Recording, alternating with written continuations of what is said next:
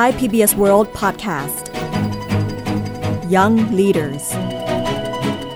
เมื่อคนรุ่นใหม่เข้ามามีบทบาทต่อสังคมของโลกนำไปสู่การเปลี่ยนแปลงที่ทั่วโลกต้องจับตามอง และเธอคนนี้เป็นอีกหนึ่งคนที่ช่วยจุดประกายการทำสตาร์ทอัพไปสู่ความสำเร็จระดับโลก มาทำความรู้จักกับเมลานีเพอร์กินส์กับจิรภาโซนวิทิตใน Thai PBS World Podcast Young Leaders คุ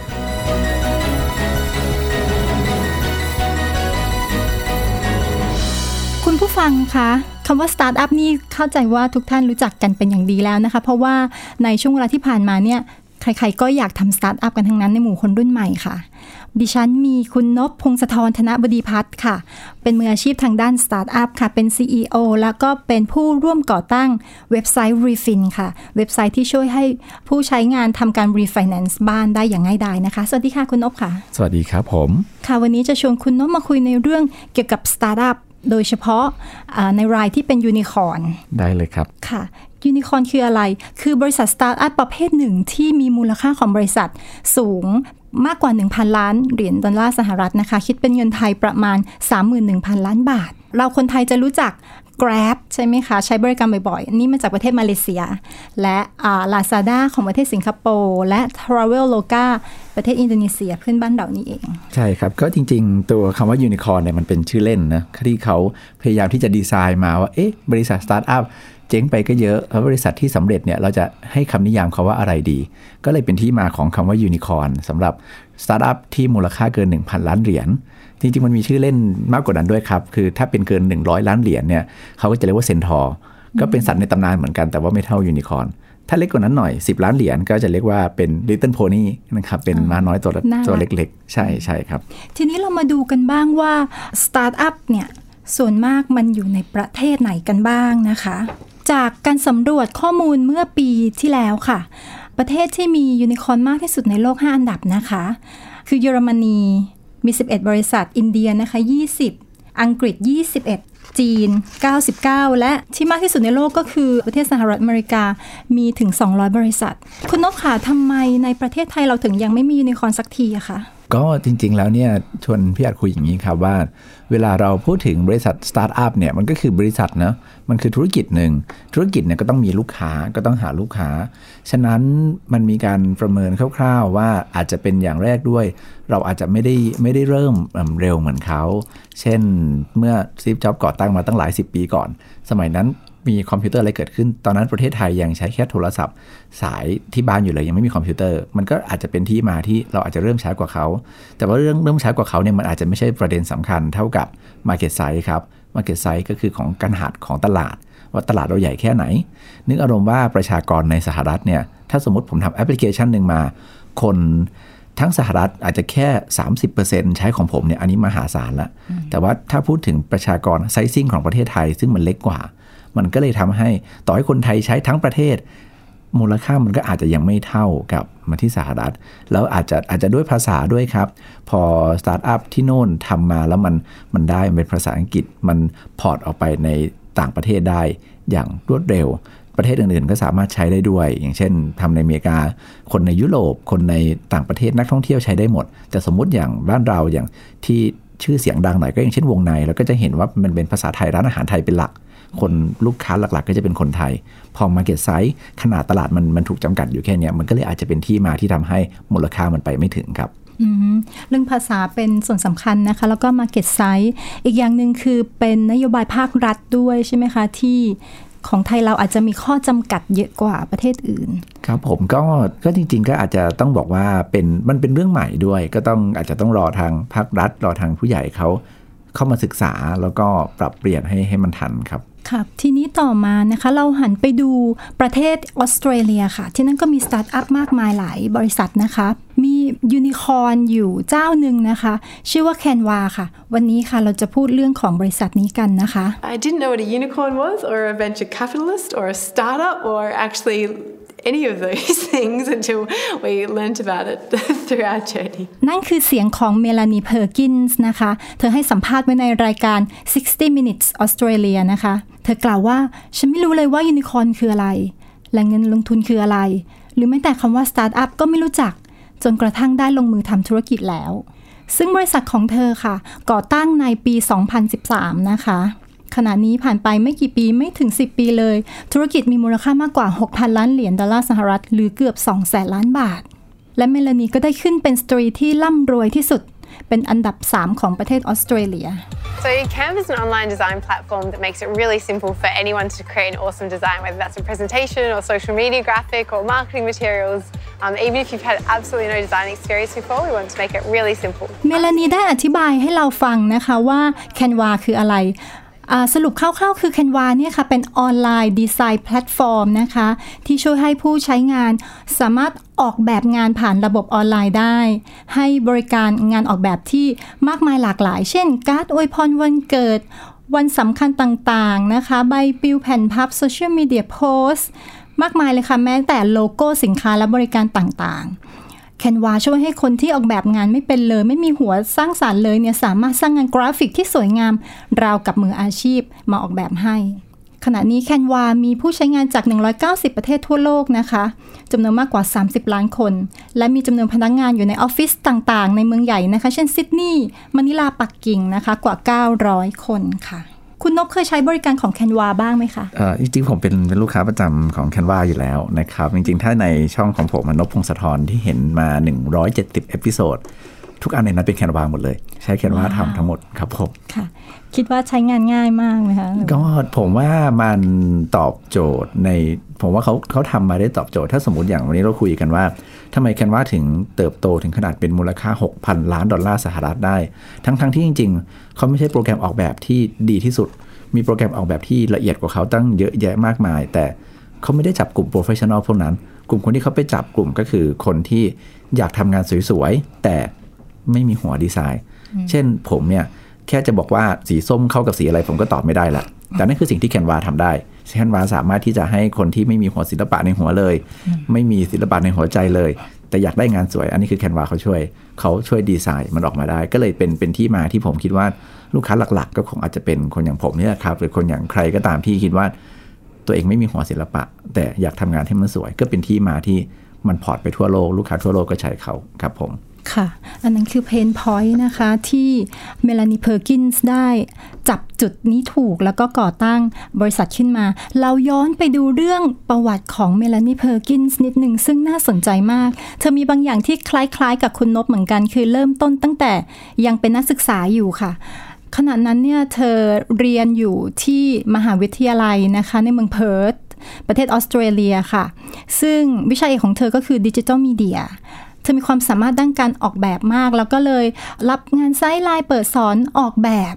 นะคะ ให้กับเพื่อนนักเรียนนักศึกษา โดยใช้โปรแกรม InDesign และ Photoshop ซึ่งต่อมาเธอพบว่าผู้ที่เข้าเรียนในเวิร์กช็อปของเธอเนี่ย ไม่สามารถใช้โปรแกรมพวกนี้ได้เพราะมันยากมากนะคะ และนี่เองค่ะ เป็นช่องทางธุรกิจที่เมลานีมองเห็นเธอจึงได้ร่วมมือกับแฟนหนุ่มของเธอในช่วงเวลานั้นนะคะ ซึ่งตอนนี้กลายเป็นสามีของเธอแล้ว เขาชื่อว่า Cliff Obrecht ร่วมกันสร้างเครื่องมือที่ช่วยในการออกแบบออนไลน์ขึ้นนะคะ โดยได้ทดลองทำ Fusion Books โปรแกรมช่วยออกแบบหนังสือรุ่นนะคะ มีกลุ่มเป้าหมายเป็นพวกนักเรียนโรงเรียนมัธยมทั่วออสเตรเลีย ซึ่งต่อมาก็ได้ขยายธุรกิจ ข้ามทวีปไปทางฝั่งฝรั่งเศสและก็นิวซีแลนด์ด้วย ซึ่งเมื่อแรกเริ่มที่เธอก่อตั้งธุรกิจเนี่ยเธอใช้ออฟฟิศเป็นห้องนั่งเล่นที่บ้านของคุณแม่เธอเองนะคะ เป็นห้องเล็กๆ แต่ว่าเธอมีความฝันที่ใหญ่มากกับแฟนของเธอนะคะ ต่อมาเธอมีความฝันที่จะทำอะไรที่มากไปกว่าการออกแบบหนังสือรุ่น นี่ก็เป็นจุดเริ่มต้นของ Canva นะคะ ซึ่งเธอต้องการสร้างแพลตฟอร์มที่ช่วยในการออกแบบกราฟิกที่ใช้งานง่าย แต่มีปัญหาใหญ่คือติดขัดในเรื่องของเงินทุนค่ะ จะถามถึงแรงบันดาลใจในการทำธุรกิจของคุณนบค่ะ เริ่มมาจากไหนคะที่เป็นแรงบันดาลใจ ครับผมจริงๆก็อาจจะถ้าอย่างของเมลเองเนี่ยเขาอาจจะมองว่าเขาไปทำตรงนั้นแล้วเขาเห็นว่าเอ้ยตรงนี้มันมันมีปัญหาคนอื่นมีปัญหาก็เลยอยากจะเข้ามาทำของนบเองจะคล้าย ๆ กันตรงที่ว่านบเป็นคนที่เริ่มลงทุน เริ่มหาหุ้นหากองทุนเนี่ยซื้อตั้งแต่ตอนที่เรียนอยู่นะครับ แล้วก็เริ่มเห็นว่ามันไม่มีอะไรให้เราศึกษาได้ง่าย ๆ เลย เชื่อว่าคนที่เป็นนักลงทุนในหุ้นในกองทุนทุกวันนี้ตอนนี้อาจจะเชี่ยวชาญกันละอะไรก็แล้วแต่เนี่ยแต่ว่าย้อนกลับไปในวันที่เราไม่เคยรู้เลย ไม่รู้จะหันไปถามใครเนี่ยหาข้อมูลให้ตายยังไงก็มันก็ยังหาไม่เจออยู่ดี ต่อให้หาข้อมูลเจอก็ไม่รู้ว่าจะเริ่มยังไง อันนั้นเป็นที่มาที่ผมรู้สึกว่า การเริ่มลงทุน การเริ่มบริหารจัดการการเงินเนี่ย มันเป็นเรื่องยากทั้งทั้งที่จริงแล้ว การบริหารการจัดการการเงิน มันควรจะเป็นเรื่องที่ทุกคนทำได้ ทุกคนเข้าใจแม้กระทั่งมันควรจะอยู่ในหลักสูตรของกระทรวงศึกษาเองก็ตามให้ทุกคนวางแผนการเงินนะครับอันนั้นคือที่มาที่เราเริ่มรู้สึกว่าเรื่องการเงินมันดูเป็นเรื่องยาก ก็เลยคิดว่าจริง ๆ แล้ว โลกเราเนี่ยมันมีธุรกิจหนึ่งมันมีอาชีพหนึ่งก็คือเรื่องของนักวางแผนการเงิน นักวางแผนการเงินเขาก็จะมาช่วยเราดูว่าโอเค ตอนนี้พอร์ตการลงทุนของเรา เราควรจะไปลงทุนอะไรบ้าง เป้าหมาย ภาษี เรื่องของหนี้สินนะครับต่างๆ นานา เอามาบริหารจัดการให้ให้เราไปถึงเป้าหมายได้ แต่คำถามที่สำคัญก็คือว่า ในความเป็นจริงแล้วครับนักวางแผนการเงินเหล่านี้เขาไม่ได้มีโอกาสมาคุยกับพวกเราทุกคน เราอาจจะพอรู้ว่านักวางแผนการเงินก็จะไปช่วยดูแลเงินให้กับคนที่อาจจะมีเงิน 10 ล้านบาท 100 ล้านบาท ให้คนพวกนั้นเอาเงินไปต่อเงินได้ แต่คำถามคือแล้วคนทั่วไปอย่างเราล่ะ เราไม่มีโอกาสคุยกับเขาใช่ไหม หรือเราคุยกับเขาได้ไหม นี่คือที่มาครับว่าโอเค ถ้าอย่างนั้นตอนนี้ ทุกคนมีโทรศัพท์อยู่ในมือละมันจะเป็นยังไงถ้าเราไปถอดแบบความคิดถอดหัวสมองเข้ามาว่าเขาคิดอะไรเขาวางแผนอะไร เอาสิ่งที่เขาทำประสบการณ์ของเขาเนี่ยเข้ามาอยู่ในแอปพลิเคชัน เราก็สามารถที่จะให้บริการคนทั่วไปเกือบจะทั้งประเทศได้เหมือนกัน นี่นี่เป็นที่มาของไอเดียครับ ในปี 2010 ค่ะ เมลานี่ได้รับการติดต่อจากนักลงทุนรายใหญ่จากซิลิคอนวัลเลย์นะคะ เขาชื่อว่าบิลไทเขาเชิญเมลไปพบที่ซานฟรานซิสโกประเทศสหรัฐอเมริกานะคะ เพื่อเสนอไอเดียเกี่ยวกับธุรกิจของเธอ ถึงแม้ว่าในเวลานั้นเนี่ยเขาจะไม่ซื้อไม่ get ในไอเดียนี้นะคะ แต่เขาก็ใจดีที่ได้แนะนำเธอกับนักลงทุนรายอื่นในเครือข่ายของเขา และต่อมาค่ะ เขาก็ได้เชิญชวนให้เมลและคลิฟแฟนหนุ่มนะคะ ไปร่วมงานอีเวนต์แห่งหนึ่งที่ฮาวายค่ะซึ่งสถานที่นั้นเป็นการรวมตัวกันของกลุ่มนักลงทุนที่ชื่นชอบในกีฬา extreme ทางน้ำประเภทหนึ่งอะค่ะ มันเรียกว่า kitesurf นะคะ ซึ่งเมลเนี่ยในขณะนั้นไม่เคยเล่น kitesurf มาก่อน เธอไม่มีความคิดที่จะลองมันด้วยซ้ำนะคะ เพราะมันเธอเธอไม่อินกับกีฬา extreme แต่ว่าก็ต้องหัด เล่นให้เป็นโดยเร่งด่วนนะคะ เพื่อที่จะได้สร้างสร้างความเชื่อมโยงอะค่ะ เป็นหนึ่งในกลุ่มกลุ่มเครือข่ายเหล่านั้นนะคะ และสุดท้ายมันประสบความสำเร็จค่ะ เมื่อเธอได้พบนักลงทุนจากการเดินทางไปร่วมอีเวนต์นี้ แล้วก็หาเงินทุนได้มากถึง 21 ล้านเหรียญนนะคะ คุณนบเคยจะต้องไปทำอะไรแปลกๆ เพื่อหลอกล่อนักลงทุนอะไรอย่างนี้ไหมคะอืมจริง ๆ ก็จะบอกว่าแปลกไหมก็ก็ไม่แปลกครับ แต่ว่าผมเป็นคนที่ไม่ค่อยชอบเข้างานสังคมเท่าไหร่อยู่แล้ว แต่จริง ๆ ผมว่าในมุมธุรกิจยังไง คนที่เป็นเจ้าของธุรกิจก็อาจจะต้องไปร่วมงานพบปะสังสรรค์อะไรบ่อยๆ จริง ๆ ผมเป็นคนไม่ไม่ชอบนอนดึก แต่พอเป็นงานอย่างนี้มันก็เลี่ยงไม่ได้ แล้วก็พยายามจะต้องไป เพราะว่าเรารู้ว่าอันนั้นคือโอกาสแล้วที่สำคัญก็คือโอกาสเนี่ยมันเวลามันเข้ามาแล้วเราไม่รู้ว่ามันจะกลับมาอีกเมื่อไหร่ หรือแม้กระทั่งว่าวันนี้มันมีโอกาสที่เราอาจจะเจอใครไม่รู้อาจจะไม่เจอใครก็ได้นะครับ แต่ว่าถ้าเราไปเราอาจจะเจอใครละนั่นคือที่มาที่เราก็ต้อง ต้องบอกฝืนไปแล้วกันครับก็ต้องพยายามไปค่ะ แต่ในส่วนของคุณนบนี่คุณนบเริ่มต้นธุรกิจจากการไปชนะชนะเลิศโครงการประกวดสตาร์ทอัพอันหนึ่งเนี่ยใช่ไหมครับคว้ารางวัลที่หนึ่งเลยใช่ครับก็ตอนนั้นเนี่ยเป็นตอนที่เรียนอยู่ปี4ครับแล้วเราก็มีไอเดียที่ว่านี่แหละครับ เรื่องแอปพลิเคชันบริหารจัดการการเงิน ก็เลยเป็นที่มาที่เราแบบเราทำของดีมา มันไม่มีใครเห็น เราก็คิดว่าเวทีแข่งขันเนี่ยมันเป็นหนึ่งในโอกาสที่เราจะได้โชว์ของให้คนอื่นเห็น อย่างน้อยๆต่อให้เราไม่ได้รางวัล แต่ผมเชื่อว่าคนที่มาร่วมงาน เขาคือนักลงทุนเขาคือนักธุรกิจที่ทำธุรกิจต่างๆ นานาในประเทศไทยอยู่แล้วเขาอาจจะเห็นแววของเราเขาอาจจะเห็นว่าแอปพลิเคชันเรามันไปได้ ซึ่งอันนั้นก็เป็นเป็นความจริงครับ วันนั้นได้ที่หนึ่งก็จริง แต่ว่าหลังจากนั้นเนี่ยก็มีนัดแทบจะทุกวันนะตลอดหนึ่งเดือน เพื่อที่จะไปเจอกับนักธุรกิจ เจอกับนักลงทุน แล้วก็พูดคุยแลกเปลี่ยน เชื่อไหมครับว่าสุดท้ายเนี่ยไอเดียนั้นไม่ใช่ไม่ใช่ไอเดียปัจจุบัน ปัจจุบันคือเราเป็นเว็บ refinance ภาระหนี้สิน ตอนนั้นเรายังเป็นแค่แอปพลิเคชัน วางแผนการลงทุนอยู่เลย แต่ด้วยความที่เขาเห็นฝีมือของเรา เขาเห็นว่าเราทำอะไรได้บ้าง วันหนึ่งที่เราเปลี่ยนไอเดีย วันหนึ่งที่เรากลับไปคุยกับเขาใหม่ เขาก็ยังมีความสนใจในตัวเราอยู่ ในตอนที่เมลแสวงหานักลงทุนเพื่อลงทุนในธุรกิจของเธอตอนนั้นนะคะ ที่เธอไปเจอกับบิลไทแล้วก็ได้แนะนำเธอไปที่ฮาวายนะคะ แล้วเธอก็ได้เงินลงทุนมาหลักล้านเลย21 ล้านเหรียญเนี่ยคุณนบคิดว่าเป็นเพราะคุณสมบัติอะไรในตัวเธอที่ทำให้นักลงทุนมองเห็นและเชื่อมั่นว่าเงินที่ให้ไปเนี่ยจะไม่สูญเปล่า ก็อาจจะต้องเกริ่นถึงในมุมของการลงทุนในสตาร์ทอัพนิดหนึ่งนะครับว่า จริง ๆ แล้วโลกเราเนี่ยเราอาจจะคุ้นเคยกับการลงทุนในบริษัทใหญ่ ๆ อย่างเช่นถ้าบ้านเราก็อาจจะเป็นบริษัทในตลาดหลักทรัพย์ SCG ปตท อะไรอย่างนี้เป็นต้นใช่ไหมครับ แต่ว่าจริง ๆ แล้วการลงทุนที่เขาอาจจะบอกว่าหลายคนนิยมกันมาก ๆ ก็คือลงทุนในบริษัทที่มันตั้งแต่ตั้งไข่เลย คือถ้าสมมติจินตนาการสิครับว่าสมมติผมคือคนที่บังเอิญไปเจอสตีฟ จ็อบส์ในวันแรกที่เขาบอกเขาอยากมีเงินทำ Apple นะแต่เขาไม่มีเงินผมเอาเงินไปให้เขา 1 ล้านบาทสิบจับให้หุ้นผมมา 10% วันนี้ 10%ของ Apple มันจะกลายเป็นมูลค่าเท่าไหร่นะครับนี่คือนี่คือคำถามสำคัญว่า แล้วนอกจาก Apple มีบริษัทอื่นไหมคำตอบคือทั่วไปเลยครับ มันเกิดขึ้นทุกๆวันบริษัทที่เกิดใหม่ทุกๆวัน หรือแม้กระทั่งบริษัทที่เพิ่งไปจดทะเบียนวันนี้มีโอกาสเป็นเหมือน Apple ได้ทุกคนคำถามก็คือเราจะรู้ได้ยังไงว่า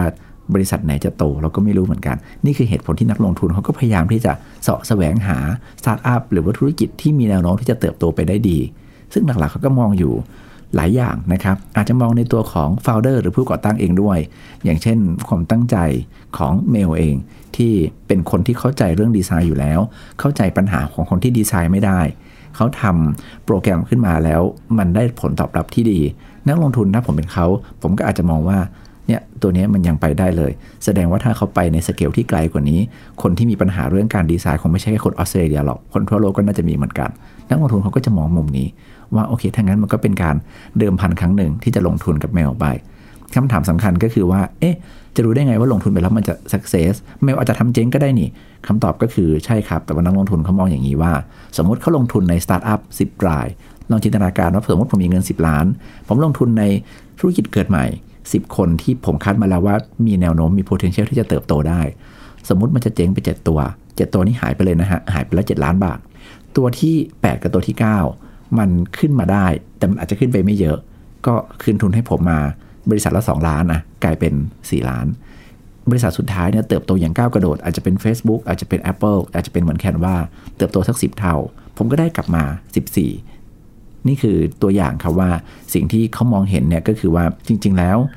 โอกาสมันมีเยอะแหละ อีกอย่างหนึ่งเขาอาจจะมองว่าจริง ๆ เงินเขาอะมันอะก็มีเหลือเพียงพอที่เขาจะเอามาลองเสี่ยงกับอะไรพวกนี้ เพราะถ้าสมมุติว่าเขาไม่เสี่ยง เขาก็จะตกขบวนเหมือนอย่างเช่น หลายๆ คนที่สตีฟจ็อบส์เคยไป offer ว่ามาซื้อหุ้น Apple หน่อยแล้ว เขามองว่า Apple มันคืออะไร คอมพิวเตอร์มันไปไม่ได้หรอก นี่คือนี่คือที่มาครับ อืม ค่ะ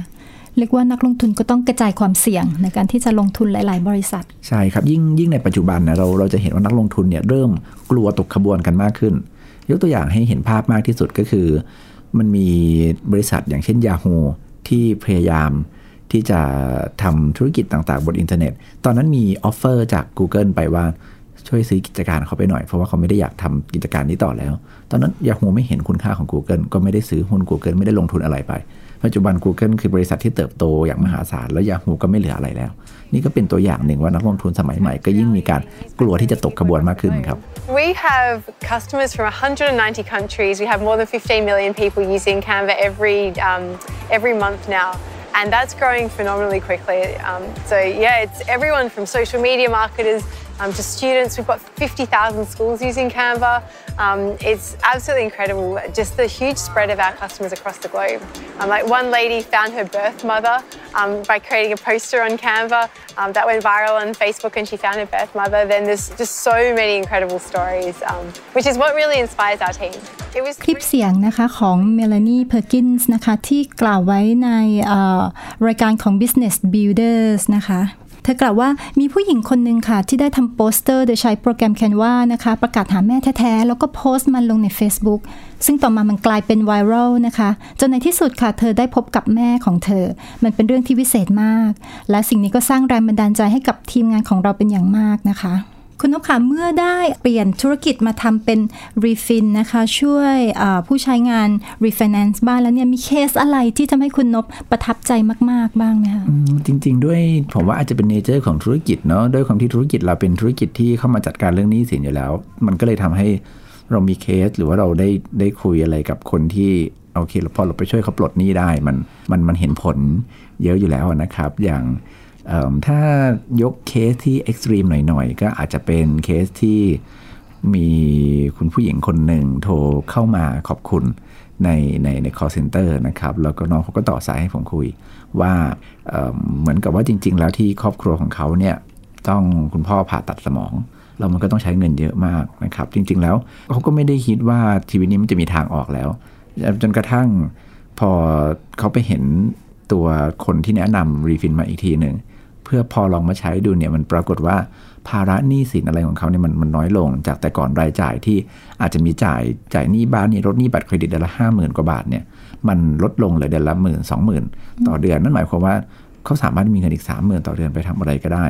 บางคนอาจจะบอกว่าเงินพวกนี้เป็นเงินออมเป็นเงินเก็บไหม แต่สำหรับเขามันคือค่ารักษาพยาบาล ค่าที่ต้องไปเลี้ยงดูคุณพ่อที่โรงพยาบาล ซึ่งจนปัจจุบันในเคสนี้คุณพ่อก็ออกมาได้ด้วยดีครับผ่าตัดออกมา แล้วก็ ทางเขาก็แฮปปี้เขาก็โทรมาเล่าให้ฟัง ผมก็มองว่านี่ก็เป็นเป็นเหมือนการที่เราไปไปสร้าง Impact กับกับสังคมอย่างหนึ่งคือน้อยคือผมไม่ไม่ได้คิดว่าถ้าเราอยากจะสร้างอะไรดี ๆ ให้กับโลกใบนี้มันจำเป็นที่จะต้องเป็นการบริจาคอย่างเดียว หรือเป็นการทำการกุศลอย่างเดียว แต่การที่เราทำธุรกิจขึ้นมาเนี่ยแล้วมันเขาเรียกว่า sustain ก็คืออยู่ได้ยาวๆ โลกเราก็ก็อยู่ได้ คนที่มาใช้ก็ได้ประโยชน์ ธนาคารก็ได้ประโยชน์ได้ลูกค้าไป ทางเราก็ได้ประโยชน์จากการทำแพลตฟอร์ม มันก็จะทำให้มันอย่างเงี้ยอยู่ต่อไปได้อีกหลายสิบหลายร้อยปีครับผมค่ะอาจจะมีคุณผู้ฟังตอนนี้หลายคนที่คิดว่า แล้วถ้าฉันอยากทำสตาร์ทอัพบ้างล่ะ ถ้าฉันอยากจะมีกิจการของฉันบ้างล่ะ เมลานี่มีคำแนะนำให้คนที่อยากเป็นสตาร์ทอัพค่ะว่าให้คุณเตรียมใจไว้เลย มันจะใช้เวลานานมาก เธอไม่เคยได้ยินมาก่อนเลยว่าจะมีธุรกิจไหนที่จะประสบความสำเร็จได้ในช่วงเวลาข้ามคืนนะคะ ทุกๆ บริษัทล้วนแต่ประสบกับปัญหายุ่งยากด้วยกันทั้งนั้น ล้วนผ่านการได้รับการปฏิเสธมาครั้งแล้วครั้งเล่านะคะ เจอแต่ความยากลำบาก ซึ่งก็ต้องเรียนรู้ที่จะผ่านมันไปให้ได้ มันสำคัญมากค่ะที่เราจะต้องมีความมุ่งมั่นตั้งใจนะคะทำต่อไปเรื่อยๆ มันเป็นสิ่งที่ท้าทายแต่ถ้าคุณคิดที่จะเริ่มทำสตาร์ทอัพแล้วก็จะต้องรักในเรื่อง ก็คือต้องชอบมันนะคะ ในความท้าทายเหล่านั้นนะคะ เดินหนีมันไปไม่ได้ แล้วก็รักที่จะผจญภัยไปกับมัน คุณนบเคยเจอเรื่องอะไรที่มันยุ่งยากใจลำบากมากในการทำธุรกิจที่ผ่านมาคืออะไรบ้างคะจริงๆ ผมว่าคนทำธุรกิจทุกคนน่ะน่าจะต้องเจออยู่แล้วนะครับ แต่ว่าผมว่ามันมันอยู่ที่เฟรมหรือว่ากรอบที่เราจะมองกับปัญหามันมากกว่าสำหรับสำหรับเราเนี่ยเราเรายังเชื่อว่า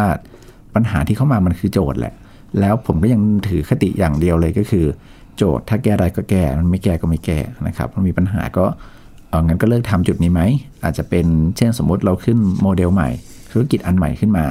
ถ้ามันเป็นปัญหาที่เราไปเจอต่อเรามันเรามันตันเราไปไม่ได้ ก็ทำอย่างอื่นดีกว่าไหม นี่เป็นนี่เป็นมุมมองของของการทำธุรกิจของผมอยู่ตั้งแต่แรกแล้วนะครับ เพราะว่าเราเราไม่ได้เชื่อว่าทุกปัญหาต้องหาทางออกให้ได้ บางปัญหาอาจจะมีทางออก แต่ว่าสมมติมันใช้เวลา 10 ปีในการแก้ปัญหาละ ผมทำอย่างอื่นดีกว่านะครับ อันนี้ก็เป็นเป็นมุมมองของผมก็เลยไม่ได้คิดว่าอะไรที่มันเป็นปัญหาขนาดนั้น แต่ว่าถ้ากลับมาตอบในมุมของ Refinn เองเนี่ยหนึ่งในปัญหาที่เป็นปัญหาใหญ่เลยก็คือ คนยังไม่ได้รู้จักคำว่ารีไฟแนนซ์ขนาดนั้น ก็คืออารีไฟแนนซ์ด้วยฟังก์ชันมันดี เราโดนดอกเบี้ยอยู่ เยอะเปอร์เซ็นต์ต่อปีเขาช่วยลดดอกเบี้ยได้ครึ่งหนึ่งก็คือธนาคารใหม่ให้ดอกเบี้ยที่ถูกกว่าธนาคารเก่า ดอกเบี้ยมันหายไปครึ่งหนึ่งจากแต่ก่อนเราผ่อนบ้านเดือนละสามหมื่นอาจจะเหลือแค่เดือนละสองหมื่นห้าก็ได้ อันนี้มันเป็นเรื่องดีอยู่ละ แต่คำถามคือคนไทยรีไฟแนนซ์แค่ไม่ถึง 10%เอง อีก 90%ไม่ใช่เขาไม่อยากรีนะฮะ แต่ว่าเขาไม่รู้ นี่คือปัญหาหนึ่ง ดังนั้นหมายความว่าต่อให้เราโฆษณาไปว่า Refinn ดีแค่ไหนก็ตาม คนไม่รู้จักรีไฟแนนซ์ก็ก็จบอยู่ดี มันก็ต้องอาศัยเรื่องของการ educate ตลาดก็คือให้เขาได้รับรู้ให้เขาได้เข้าใจว่า อ๋อ จริง ๆ เรื่องมันเป็นอย่างนี้ โอเค มันเป็นยังไง ถ้ายกตัวอย่างให้เห็นภาพนะครับ เราจะเห็นว่า อะอย่างช้อปปิ้งล่าสุดบ้านเราก็คือ Shopee ถูกไหมฮะ Shopee เนี่ยเข้ามาในจุดที่คนไทยกล้าโอนเงินบนออนไลน์แล้ว เป็นเหตุผลที่เขาเติบโตได้อย่างมหาศาลเลยนะฮะถ้าย้อนกลับไปในสมัยอีคอมเมิร์ซช่วงแรก ๆ ในประเทศไทยเนี่ยเจ้าแรก ๆ ที่เข้ามาทำนะครับอย่างเราอาจจะคุ้นเคยกับ Dealfishซึ่งปัจจุบันก็เปลี่ยนชื่อเป็น Kaidee ละหรือแม้กระทั่ง Lazada ช่วงแรก ๆ ที่มาทำ ช่วงนั้นที่คนไม่ได้กล้าโอนเงินบนออนไลน์ ไม่รู้ว่าโอนเงิน 2,000 บาทจะได้ของจริงไหมครับ บริษัทเหล่านี้ต้องใช้เวลานานใช้ทุนมหาศาลมากในการให้ความรู้กับตลาด ว่าการซื้อของออนไลน์มันเป็นเรื่องที่มันเป็นไปได้ Shopee เข้ามาในวันที่คนไทยพร้อมแล้ว ฉะนั้นมันก็คงไม่แปลกถ้าจะบอกว่า เอ๊ะทำไมเขา take off มาทำไมเขาขึ้นมาได้เร็วกว่าคนอื่นนะครับ ทั้งคุณนบและเมรานี่เองนะคะ มีสิ่งที่คล้ายๆกันนะคะ อย่างที่ได้กล่าวไปครั้งแรกคือ เริ่มต้นทำธุรกิจในตอนที่อายุยังน้อยทั้งคู่เลยนะคะ เมลานี่เรียนอยู่ปี 3 ของคุณนบก็ยังเรียนอยู่เหมือนกันตอนนั้นอายุประมาณ 20 ใช่ไหมคะใช่ฮะแล้วธุรกิจก็ประสบความสำเร็จเป็นอย่างดีนะคะ ธุรกิจของเมลค่ะเริ่มมาจากเพนพอยต์สิ่งที่เธอประสบมาเอง เธอเจอปัญหาตอนที่เธอสอนนักเรียนให้ใช้โปรแกรม ดีไซน์นะคะ ออกแบบกราฟิก แล้วเธอพบว่าเด็กๆใช้โปรแกรมพวกนี้ไม่เป็น เธอก็จึงสร้างอะไรที่มันใช้งานง่าย มาเพื่อให้เด็กๆใช้ ส่วนคุณนพเองก็จะ pain point ว่าจะเรียกว่า pain point ได้ไหมคะ ที่ทำ Refinn ก็เป็น pain point นะครับ เพราะว่าค่ะจริง ๆ มันก็สืบเนื่องมาจากว่ามันไม่มีวิธีอะไรที่ง่าย ๆ ในการบริหารจัดการการเงินเลย ผมว่าไม่ได้แปลกเลยถ้าเราจะบอกว่า เอ๊ะทำไมคนไทยถึงยังมีปัญหาเรื่องการเงินอยู่อ่า บางคนเกษียณแล้วยังไม่มีเงินพอจะใช้หลังเกษียณ บางคนยังเป็นหนี้อยู่เยอะเลย แต่ก็จะเกษียณแล้ว อะไรอย่างนี้เป็นภาพที่เรายังเห็นอยู่ในในเมืองไทย ผมว่าด้วยเหตุเหตุผลหนึ่งคือ มันไม่ได้มีอะไรที่จะมาให้ความรู้หรือว่าอะไรที่จะมาทำให้คนได้มีโอกาสวางแผนการเงินได้กันง่าย ๆ ครับ พูดถึงเรื่องการทำธุรกิจค่ะ ได้ยินคุณนบพูดในหลาย ๆ วาระนะคะว่าไม่ต้องไปรอให้มันพร้อมหรอกให้ลงมือทำตั้งแต่วันนี้เลย คุณผู้ฟังคะเมื่อได้ฟังพอดแคสต์ตอนนี้แล้วเนี่ยค่ะจะได้รับแรงบันดาลใจในการเริ่มต้นทำสิ่งที่ฝันให้กลายเป็นจริงนะคะ อาจจะเริ่มต้นจากจุดเล็กๆ ก็ได้นะคะ เอาง่าย ๆ ก่อน ขอเพียงแค่ลงมือทำตั้งแต่วันนี้ ไม่ต้องรอคำว่าพร้อมก็ได้ทำไมถึงไม่ต้องรอพร้อมคะจริง ๆ ในในมุมมองของผมนะครับ คือผมไม่ไม่ไม่เคยมีความรู้สึกว่าช่วงเวลาไหนในชีวิตมันจะพร้อมเลย ถ้ายกตัวอย่างให้ผู้ฟังเข้าใจกันง่าย ๆ ก็คือสมมติวันนี้เราต้องเข้าห้องสอบ เราบอกว่าเตรียมตัวมาทั้งอาทิตย์ละ พร้อมไหมสมมติผมไม่ได้อ่านหนังสือผมก็บอกไม่พร้อม มีเพื่อนที่อ่านหนังสือมาเป็นอาทิตย์ละ เขาอาจจะบอกว่าพร้อม แต่ถามว่าถ้าให้เวลาเพิ่มอีกสองชั่วโมงจะพร้อมกว่านี้ไหมเขาก็อาจจะบอกว่าพร้อมกว่า ดังนั้น มุมมองของผมก็คือเอ๊ะจริง ๆ เราไม่มีคำว่าพร้อมที่สุดหรือเปล่า ฉะนั้นคำว่าพร้อมมันอาจจะไม่ได้เป็นสิ่งการันตีความสำเร็จครับในในมุมมองของผม แล้วก็ที่จริงแล้วความสำเร็จหลาย ๆ ครั้งในในชีวิตเรา มันมันเกิดจากการที่เราทำอะไรไปในตอนที่ไม่ไม่พร้อมนั่นแหละ ยกตัวอย่างง่ายๆครับ อย่างเช่นว่า ถ้าผมเนี่ยซึ่งเรียนสาขาวิศวะคอมเนะเรามองว่า เอ๊ะทำไมการเงินมันดูยุ่งยากจังเลย ถ้าเป็นคนที่บอกว่าอยากให้พร้อมก่อนเราอาจจะบอกว่างั้นไปต่อโทรขาไฟแนนซ์ก่อนไหม ก่อนที่จะมาทำธุรกิจนี้เอาให้มันพร้อมก่อน แต่สิ่งที่เราทำคือ เราไม่รู้นี่แหละดี เพราะว่าเราจะได้ไปดูไงว่าคนที่ไม่เข้าใจการเงินน่ะเขาอยากได้อะไร เขาอยากรู้อะไร เราก็มองความไม่พร้อมเป็นข้อได้เปรียบอย่างหนึ่งเหมือนกันครับ คุณผู้ฟังคะนี่คือเรื่องราวของเมลานีเพอร์กินส์นะคะ CEO ของสตาร์ทอัพระดับโลก หวังว่านี่จะเป็นแรงบันดาลใจให้กับใครหลาย ๆ คนค่ะ ในการเริ่มต้นทำธุรกิจ และต้องขอขอบคุณคุณนพพงศธรนะคะ ที่มาแลกเปลี่ยนประสบการณ์ การทำสตาร์ทอัพกับเราในวันนี้ค่ะ ขอบคุณมากครับ ติดตามเรื่องราวจากไทย PBS World Podcast ได้ที่ www.thaipbspodcast.com หรือแอปพลิเคชัน Thai PBS Podcast รวมทั้ง podcast ช่องทางต่างๆ ที่คุณกำลังฟังอยู่ ดิฉันจิรภาสุวรรณวิทิต และคุณนพพงศธรธนบดีพัฒน์สวัสดีค่ะ สวัสดีครับ Thai PBS podcast. View the world via the voice.